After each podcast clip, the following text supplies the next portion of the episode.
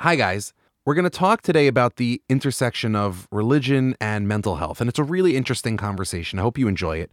But most importantly, I wanted to put a note up top that if you're listening to this and you're struggling or know someone who's struggling with mental health, the most important thing you can do is know the amazing resources available out there for getting help and support.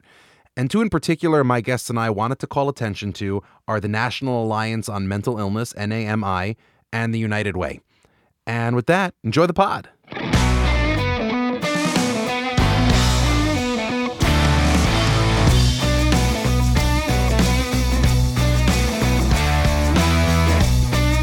This is Good Faith Effort with Ari Lamm. And here's your host, Rabbi Dr. Ari Lamm. Hello, hello, and welcome to Good Faith Effort, podcast where we show you how the values and ideas of the Bible can illuminate the most important conversations in society, from politics to pop culture and beyond. And folks, we have the amazing Heather Sells with us today, lead anchor for Newswatch on CBN, Christian Broadcasting Network, and their senior national affairs correspondent. And Heather's also writing a book on church and culture collaboration to address mental health. And that's actually what I wanted to talk about today. So, about a week ago, a rabbi friend of mine and I were texting back and forth about resources for dealing with trauma. And he reminded me of this incredible story from two years ago that took place at the Invictus Games, an international athletic competition for wounded, injured, and sick servicemen and women, both active duty and veterans. And so it's the middle of a wheelchair doubles tennis match between a team from the US and a team composed of a player from the Netherlands, Edward Vermetten, and one from the UK, Paul Guest, who had served in the Royal Navy and was diagnosed with severe PTSD after his discharge. So the Americans start off strong, but eventually Guest and Vermetten start clawing their way back. But just before a crucial serve, a helicopter flies overhead, and you start to see the trauma creep into Paul Guest's eyes, and he completely freezes up. He's having a PTSD episode. And his teammate, Edward Vermetten, sees this and he springs into action in the most amazing way. He comes up to Guest, he holds him, he puts his head against his, and he tells him everything's going to be okay and that he's here for him. And then he asks Guest if he knows the song Let It Go from Frozen, and they start singing it together. And finally, Paul Guest is able to collect himself and he delivers the winning serve to finish off the match. And I find this story totally captivating. It's such a small moment, and it involves what you might otherwise dismiss as a children's song, but it tells you so much about the sometimes terrible weight of the human condition, of how unbearably heavy experience can sometimes be, but also about how important our fellow humans, our friends, our community members, our family can be in helping us bear that weight. You know, we've been speaking a lot lately in Good Faith Effort about the book of Leviticus. And one of the central topics in the first half of the book is how to treat this mysterious disease called tzara'at. The King James Bible translates it as leprosy, but that's likely incorrect. All we know is that it was a contagious skin condition, but more than that, we're not certain. But what's most interesting about the disease is actually how we're supposed to respond to it. So you'd think for a contagious disease, what you need to do is isolate, basically quarantine until it's over. And that is what the Bible demands, but it also requires you to bring all these sacrifices in the temple once you've healed from the disease. And these sacrifices are actually quite similar to the ones that Aaron, Moses' brother, and Aaron's sons brought when they first became priests which was obviously a really happy occasion. So, why is this? Why is there like this celebration when you heal from this disease, right? We don't do this every time we heal from an illness. And I think the answer lies in the fact that in order to heal from the disease, you had to be isolated for so long. You're in quarantine for so long. And the Bible understands how difficult loneliness is, how hard isolation can be on the human spirit and so prescribe that when you emerge from this period of loneliness, when you're able to come back into the arms of family and community, that's a reason to celebrate. And that teaches us a lot about how to heal from loneliness, and that is through community, through a caring support system that takes human suffering in all its dimensions seriously, not just physical, but mental and spiritual as well. And that doesn't stigmatize suffering, but that seeks to heal it and especially in the wake of a terribly stressful and lonely and isolating year for so many of us, I can't think of a more important topic to address. So, I invited on one of the best people I know to help us think about it the lead anchor for Newswatch on CBN and their senior national affairs correspondent, who's been such a public voice on all these kinds of things, as well as the author of an upcoming book on church and culture collaboration to address mental health. My friend, the remarkable, the incredible Heather Sells. Heather, thank you so much for being here. Thanks. It's very fun. So, Heather, what got you interested in mental health and the church and the culture and how we can collaborate to be helpful in that area, to really be leaders in that area? I mean, you do so much. You're you're involved in news media, political affairs. What drew you to this area? Well, I'm going to cut to the chase and just tell you that my husband got me interested because he is a psychologist and professor at Regent University. And to be completely fair, he is really the driving force behind this book. And he has asked me to come along and really do my reporting work with respect to innovative things that are happening in the church with respect to mental health. But he and I have had conversations, of course, over the years about mental health, and especially Ari in recent years, as we have just seen I hate to use the word crisis because it's so cliche and it's so overused, if you will. But really, that's what we've been seeing in this country with respect to mental health. And then now you layer on the pandemic and the research that is coming out, early research that's coming out with respect to mental health in this pandemic is even more concerning. So it's something that we all have to address. And I think it's something that we are all more aware of than ever as we have all, to some degree, experienced our own mental health concerns, struggles, challenges in this last year. One of the things that I thought deeply about as you know, I was preparing for our conversation is the role of the pandemic. So, you know, you have, as you mentioned, all this very preliminary but very alarming research. The Kaiser Family Foundation notes that during the pandemic, about four in 10 adults in the US have, you know, consistently reported symptoms of anxiety or depression, uh, which is up from 1 in 10 in 2019. Uh, you have a poll from July 2020, also from the Kaiser Family Foundation, that found that many adults are specifically reporting difficulty sleeping or eating, alcohol consumption, substance abuse, worsening chronic conditions due to stress and worry uh, about COVID and its after effects, like uh, financial recession. So, while on the one hand, we're all getting shots and things are starting to loosen up a little bit, and it's amazing. I mean, it's something that I, I thank God for every day. Mm-hmm. And in, in many ways, it's so easy for those of us for whom getting the shot is the only solution we need to feel like this is over.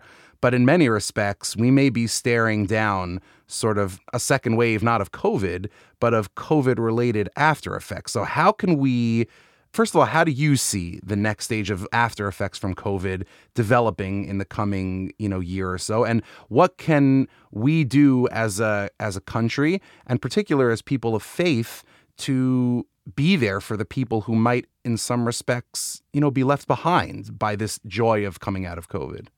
Well, the silver lining, I think, of COVID is that it's forcing, driving innovation and creativity, if you will. That's the upside of it. Uh, we're having to think outside the box because the box doesn't look like it used to.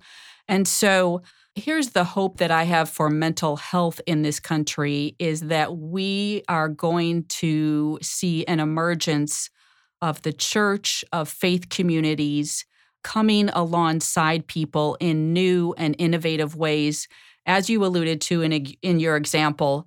And we are already beginning to see that happening in this country. We are already beginning to see that uh, happening before the pandemic. So let me just backtrack briefly and tell you the big idea of the book. And the big idea of the book, which began before the pandemic was that we have a mental health crisis in this country and we don't have enough therapists to meet with every person for an hour a week who needs help.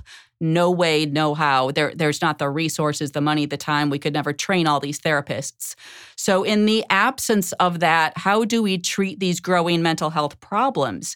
And the, uh, the big idea of the book is the faith community, is Christian therapists coming alongside churches, which are in every zip code in this country, to think how can we address uh, the needs that you are seeing. And this can be as simple as a therapist consulting with a youth pastor about cutting in the youth group and, and how can this youth pastor talk about it with kids. Uh, so, my part of the book has been to research and find out what is already happening on the ground. What are we already seeing outside of the traditional therapist office, ways that churches are collaborating with therapists in communities to meet mental health needs. And that is what has been exciting for me to discover, Ari.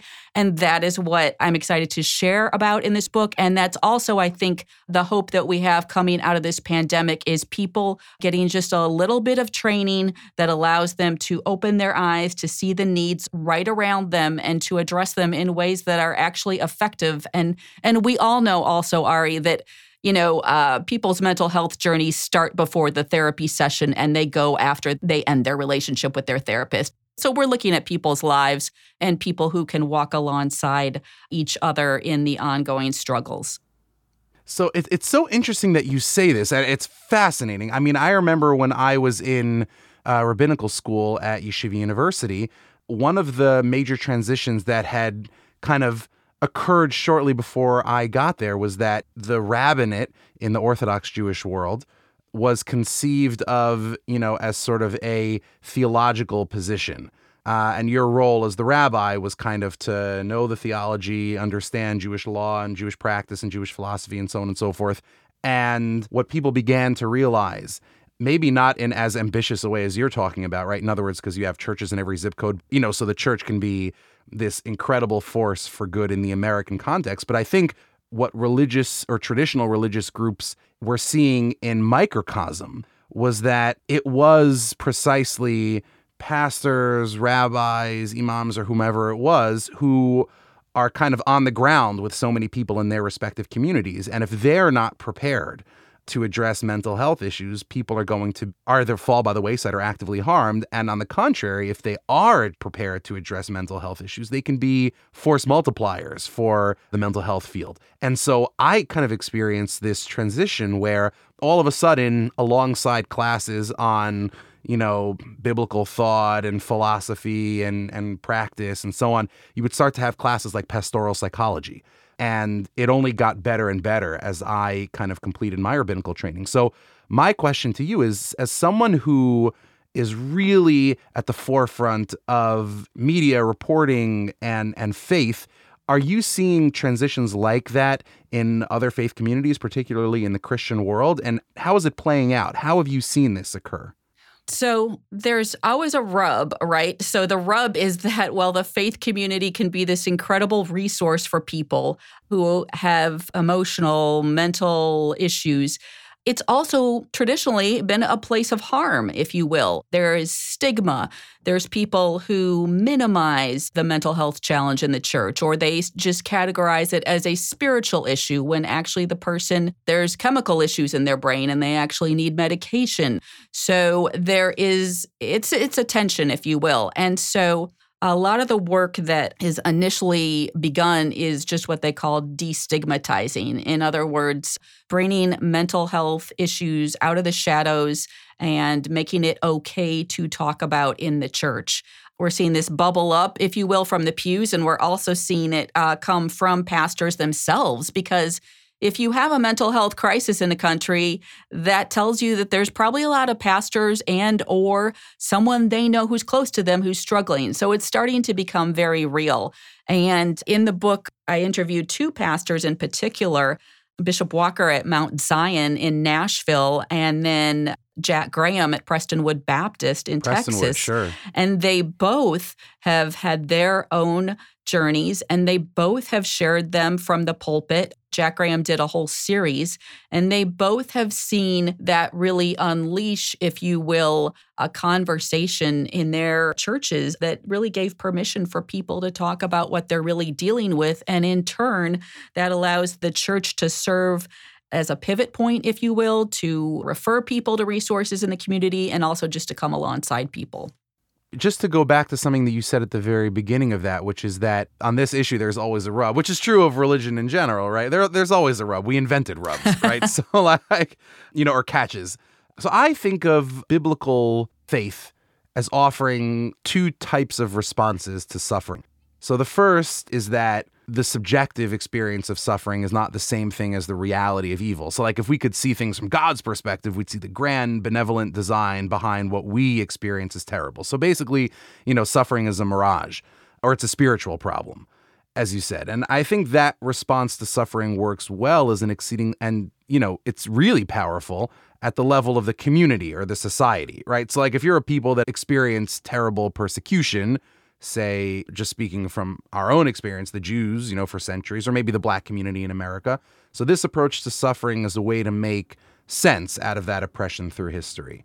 Now, the Bible's second response is to acknowledge that suffering is terrible, right? To be really unflinching in, in, recognizing evil and to respond to it with the power of community and tradition. So I think that response works well for the individual by saying, yes, suffering and evil are awful, but we can cope with them and respond to them. And here are sort of practices you can have and leaders you can rely on and, and folks that you can lean on.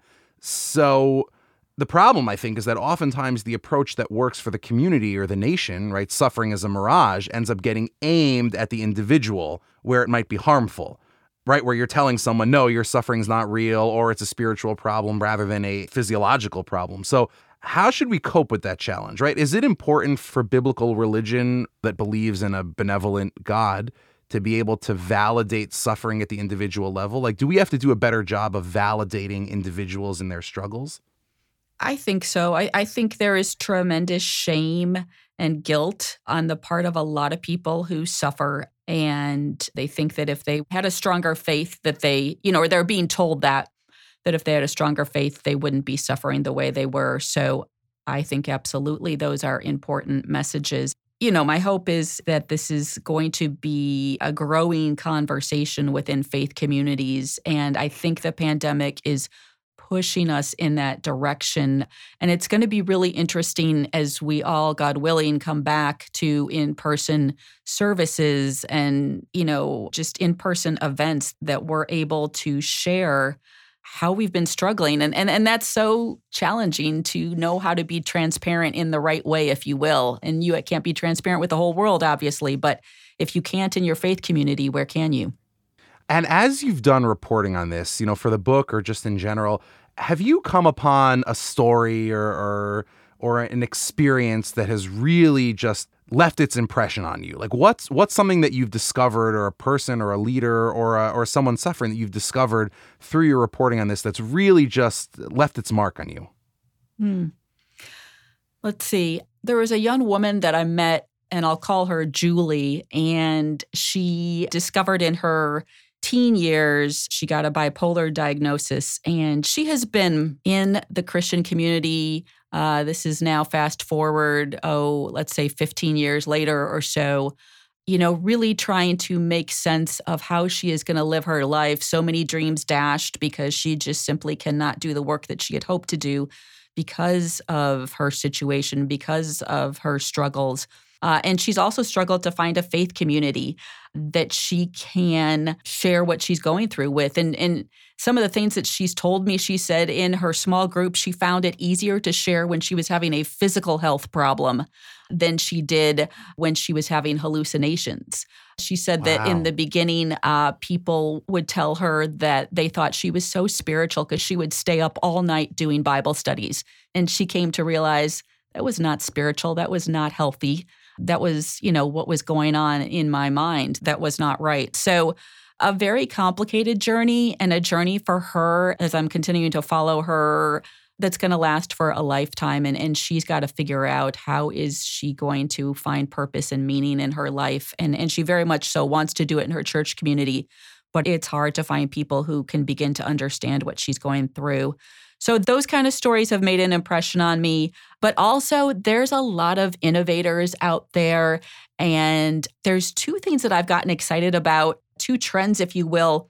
One is there's a peer group movement where people are organizing in groups that they're connected with the church in some way. Maybe they physically meet in the church, or maybe they meet outside. But people are finding that when they have a small group to walk through their journey and their caregivers also have a small group to walk through the journey. That's incredibly helpful. And then the other piece is that there are more and more we're seeing what I would characterize as mini trainings that are taking place. The Wheaton College Humanitarian Disaster Institute does this. There's a group called Mental Health First Aid, and they offer a day or less training to people, and it really helps them to understand how to have conversations with people who are suffering, how to identify their most pressing need, how to pivot them towards hope. And I think really what can be done with just a small amount of training can be really significant. And so that encourages me. That's amazing. And, you know, that kind of makes me think that as you're describing all of these developments, you know, as you said earlier, these are relevant for the future of church communities, for the future of the church in general in America. But given the role that biblical faith has played in America, it's interesting. We just saw, as I'm sure you may have seen, Gallup released this poll that church attendance in America is under 50% for the first time ever. But at the same time, you see a Pew report that came out shortly beforehand showing that Americans who identify themselves as spiritual or as spiritual seekers is, is like skyrocketed. And so I think what we're seeing in many ways at least the way I think about it, is that it's not that people are rejecting the product, they're just rejecting the platform. So people are finding that they want something. There's this real thirst for the transcendent, for the divine, for spirituality. And we, kind of traditional religious groups, have to step our game up and kind of reach people using the new innovative tools that we have. So, in the coming generation, how can a force, you know, I speak from an Orthodox Jewish perspective, and we're a relatively small community. I think we punch above our weight, uh, you know. But uh, but thinking about a community as large and, and influential as the Christian community, and I know it, you can subdivide it as many times as you can subdivide the Jewish community. But when you think about a community that large and you think about the new tools that we're developing as a society from technology to medical and, and mental health related, if you could have a wish list for kind of a role or things that you want the Christian community to be in America in the future, the role that it can play in the future, what are some of the things in your wish list for what you know you might want to see in the future of, of Christianity and the Christian church in America? Uh, okay. On one foot, you know, like yeah. a light question. Right, right, right, right, right. well, let me just say briefly before that, you were mentioning that Gallup poll there's more to it than I think we initially all understood. And that is, I was interviewing William Vanderbloemen. He's with a pastoral executive search group. And he was saying that the Gallup poll is really just measuring membership which he said that's not really the metric that they use anymore. A lot of people don't sign up and become members, they just attend. Mm. And so he said that's not necessarily significant to look at membership. He said there's other metrics like attendance, like involvement in the church that they're leaning more into right now. So I'm not sure how helpful that Gallup poll how relevant that membership number still is. But as far as my wish list, I think for the church to be a place that I guess I have two big wishes right now. One is uh, for churches to be we're working with genie rules, so you get at least three oh, wishes. Oh, oh, you know? oh, oh okay, great, fantastic. but two, so two, two, two is plenty. You still have one more even after. That. Right. so one would be that churches would be places when it comes to mental health that are really leaning in, trying to think intentionally about the strengths that each faith community has and the needs that their community has and, and how they can meet those. You know, every community has different needs when it comes to mental health, but we do know that, for instance, right now, depression and anxiety are huge. There's a new meta study that came out that looked at 12 studies and found the current adult depression rate is seven times higher than it was pre pandemic. So, this wow. is something that churches need to sit down and thoughtfully address and even just acknowledge like this is going on. So, that would be one wish. The other wish that I would really have in this era is that churches would really be encouraging those in their faith community to think independently and think critically. I think that our country is the word polarization comes to mind, right? But I think what we're seeing is people just adopting a political tribe, if you will, and then batting down the hatches and just accepting whatever that tribe tells them. And I think you know, the gospel emphasizes that our identity is in Christ, and that is the only identity that really matters. Everything else is secondary your gender, your race, your whatever. And so, my hope for the church is that we can really begin to pursue truth the way Jesus said, I am the truth, pursue truth. I'm hopeful that we can relearn how to think critically and independently in the church and not just accept whatever is coming down the pike from our particular source that we like to get our information from. So, as you think about the future of this country, as you were just talking about, you know, and one of the things that I, I think about often is declining biblical literacy. And I see that as one of the urgent crises for this country, also one of the incredible opportunities. It's sort of a double edged sword in that respect. You know, our country, its history, its trajectory, its moments of of grandeur and also its its moments of failure, I think are like basically completely incomprehensible without the language and vocabulary and values of the Bible from the founding era through the Civil War, through the Civil Rights era, and the New Deal even before that, and to today. So, to the extent that a sort of revival of American life, a revitalization of American life, I think will come from the capacity for imagination, the willingness to invest in the future that traditional religious communities have for thousands of years been really good at incubating. So, you know, if we think about the Bible, for example, as being a source, maybe the key source of a revitalized, reimagined American future, if you could think of like one verse or character or thing in the Bible that you wish kind of more people would know about as we think about these future conversations, what would you think about? Character, verse, like what do you wish people knew more about as we look forward towards an American future? I think one of the overall themes of the Bible is that God allows us to go through incredibly hard times and is testing our faith. And I think we've all been like babes to a degree in the US because what hard times have we gone through collectively, right, as a nation for many, many decades until this pandemic? And I think this pandemic has thrown a lot of us off our game, if you will, because we're not used to suffering on this collective level. And I think that that's all throughout the Bible, right? The story of Exodus, if you will. That's all about people collectively suffering. And so, what we're experiencing with this pandemic, on one hand, is so new. And on the other hand, there's nothing new under the sun. People have suffered greatly in the past and turned to God for their grounding, for their perspective and framing. And God has used suffering as a way to develop the faith of his people. And so I think the Bible for me has been incredibly grounding this last year as a reminder that we are to expect suffering in life and we should not be surprised by it even though we often are. And i have really appreciated that perspective and tried to immerse myself in that and tried to i will tell you ari limit my news intake and i'm a journalist but let me but tell it, you, incre- you got to limit it. you've increased your podcast intake, though. I, I, oh, I assume. Right, right, right, right. I'm selective. You know, Heather. One last thing I'd love to cover is resources. Right. So, what are some of the resources that you're familiar with? That you have found helpful in thinking about this issue, whether from your tradition or from another tradition? What's really interesting is that the research shows that when people do have an emotional struggle, a mental health struggle, after talking to family or friends, they tend to go to their church. They tend to go to their faith community for help.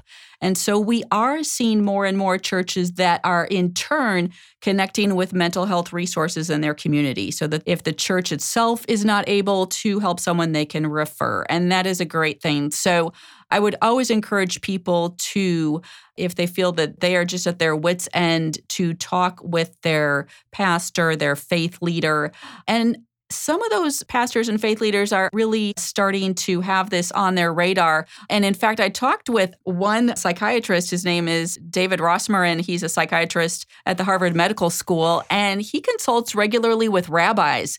He said, You'd be amazed what we can do in a five minute conversation.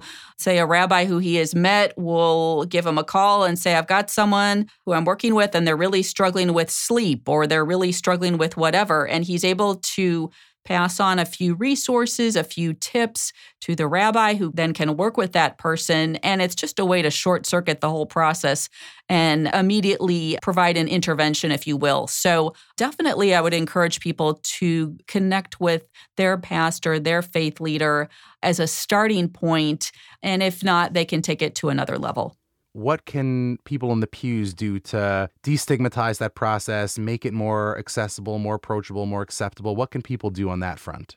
I think one of the things that we're all learning to do is to listen and to feel free to ask the next follow up question, if you will. So if you're talking with someone and they give you a little hint that maybe their week was not so fine to ask a follow up question and to be engaged and present and give that direct eye contact. You know, that's another concern for our young generation that is growing up on phones, right? To learn how to have a present conversation in person where we're really trying to go to the next level with someone else. So I think that's something that as we all are beginning to come back more and more in person that we can be intentional about is listening well uh, with other people.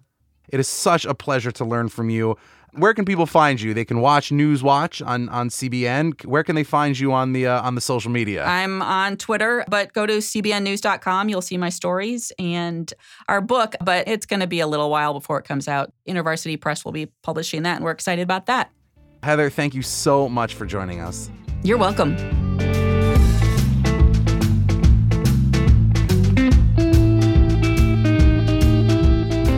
This is a precarious moment in the history of the human psyche. Every single one of us across the world has been beaten down by the trauma of this past year in a wide variety of different ways. Now, most of us aren't specialists, professionals, so we're not out there, God forbid, offering medical advice or anything like that. But what can we do to help? I think the best thing we can do, as Heather said, is listen. Keep our ears and hearts open, be supportive and caring, don't stigmatize suffering, and certainly don't stigmatize the decision to seek help. And if we can do those things, we'll hopefully be bringing just a little more light into a world that could really use it. Guys, thanks so much for joining me today. If you like what you heard, if you enjoyed this, the best thing that you can do is give us a five star rating on iTunes, Apple Podcasts, or wherever you get your podcasts. And if you do, just hit me up on Twitter so I can let the world know that you are amazing. All right, that's it for now. This is Ari Lamm making a good faith effort. See you next time.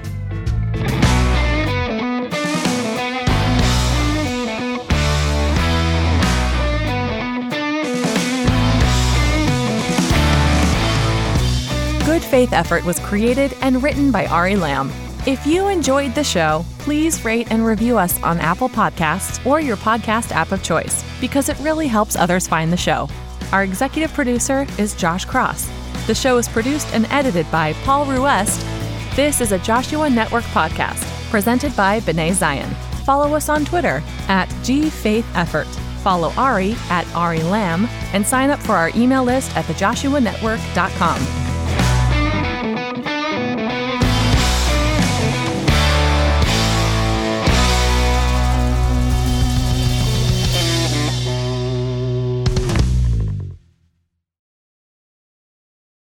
The Joshua Network is now mm-hmm. Soul Shop